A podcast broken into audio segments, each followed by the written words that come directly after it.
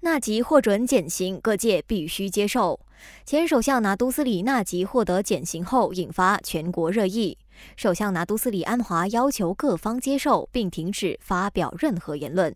因为这是国家元首深思熟虑后的决定，也是元首的绝对权利。他说，国家元首要特赦一个人是基于恩惠和怜悯，不会根据法律观点或法庭审讯。而在纳吉的个案上，其中一个考量点就是纳吉对国家的贡献。安华也为自己辩解，表示他将纳吉的特赦申请带上特赦局是他作为首相的职责，凡是接到任何囚犯的特赦申请，他都会帮他们提出要求。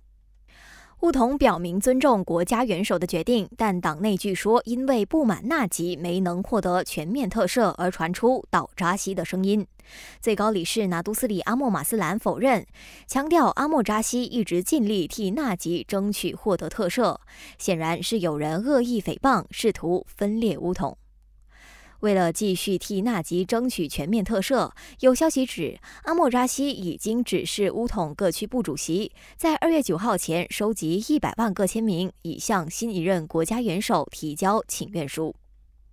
日本大雪纷飞，气象厅预测，包括东京在内的关东地方今天和明天都会下起大雪，甚至可能会出现警报级大雪。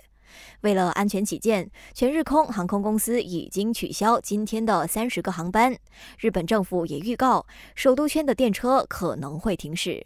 感谢收听，我是余文。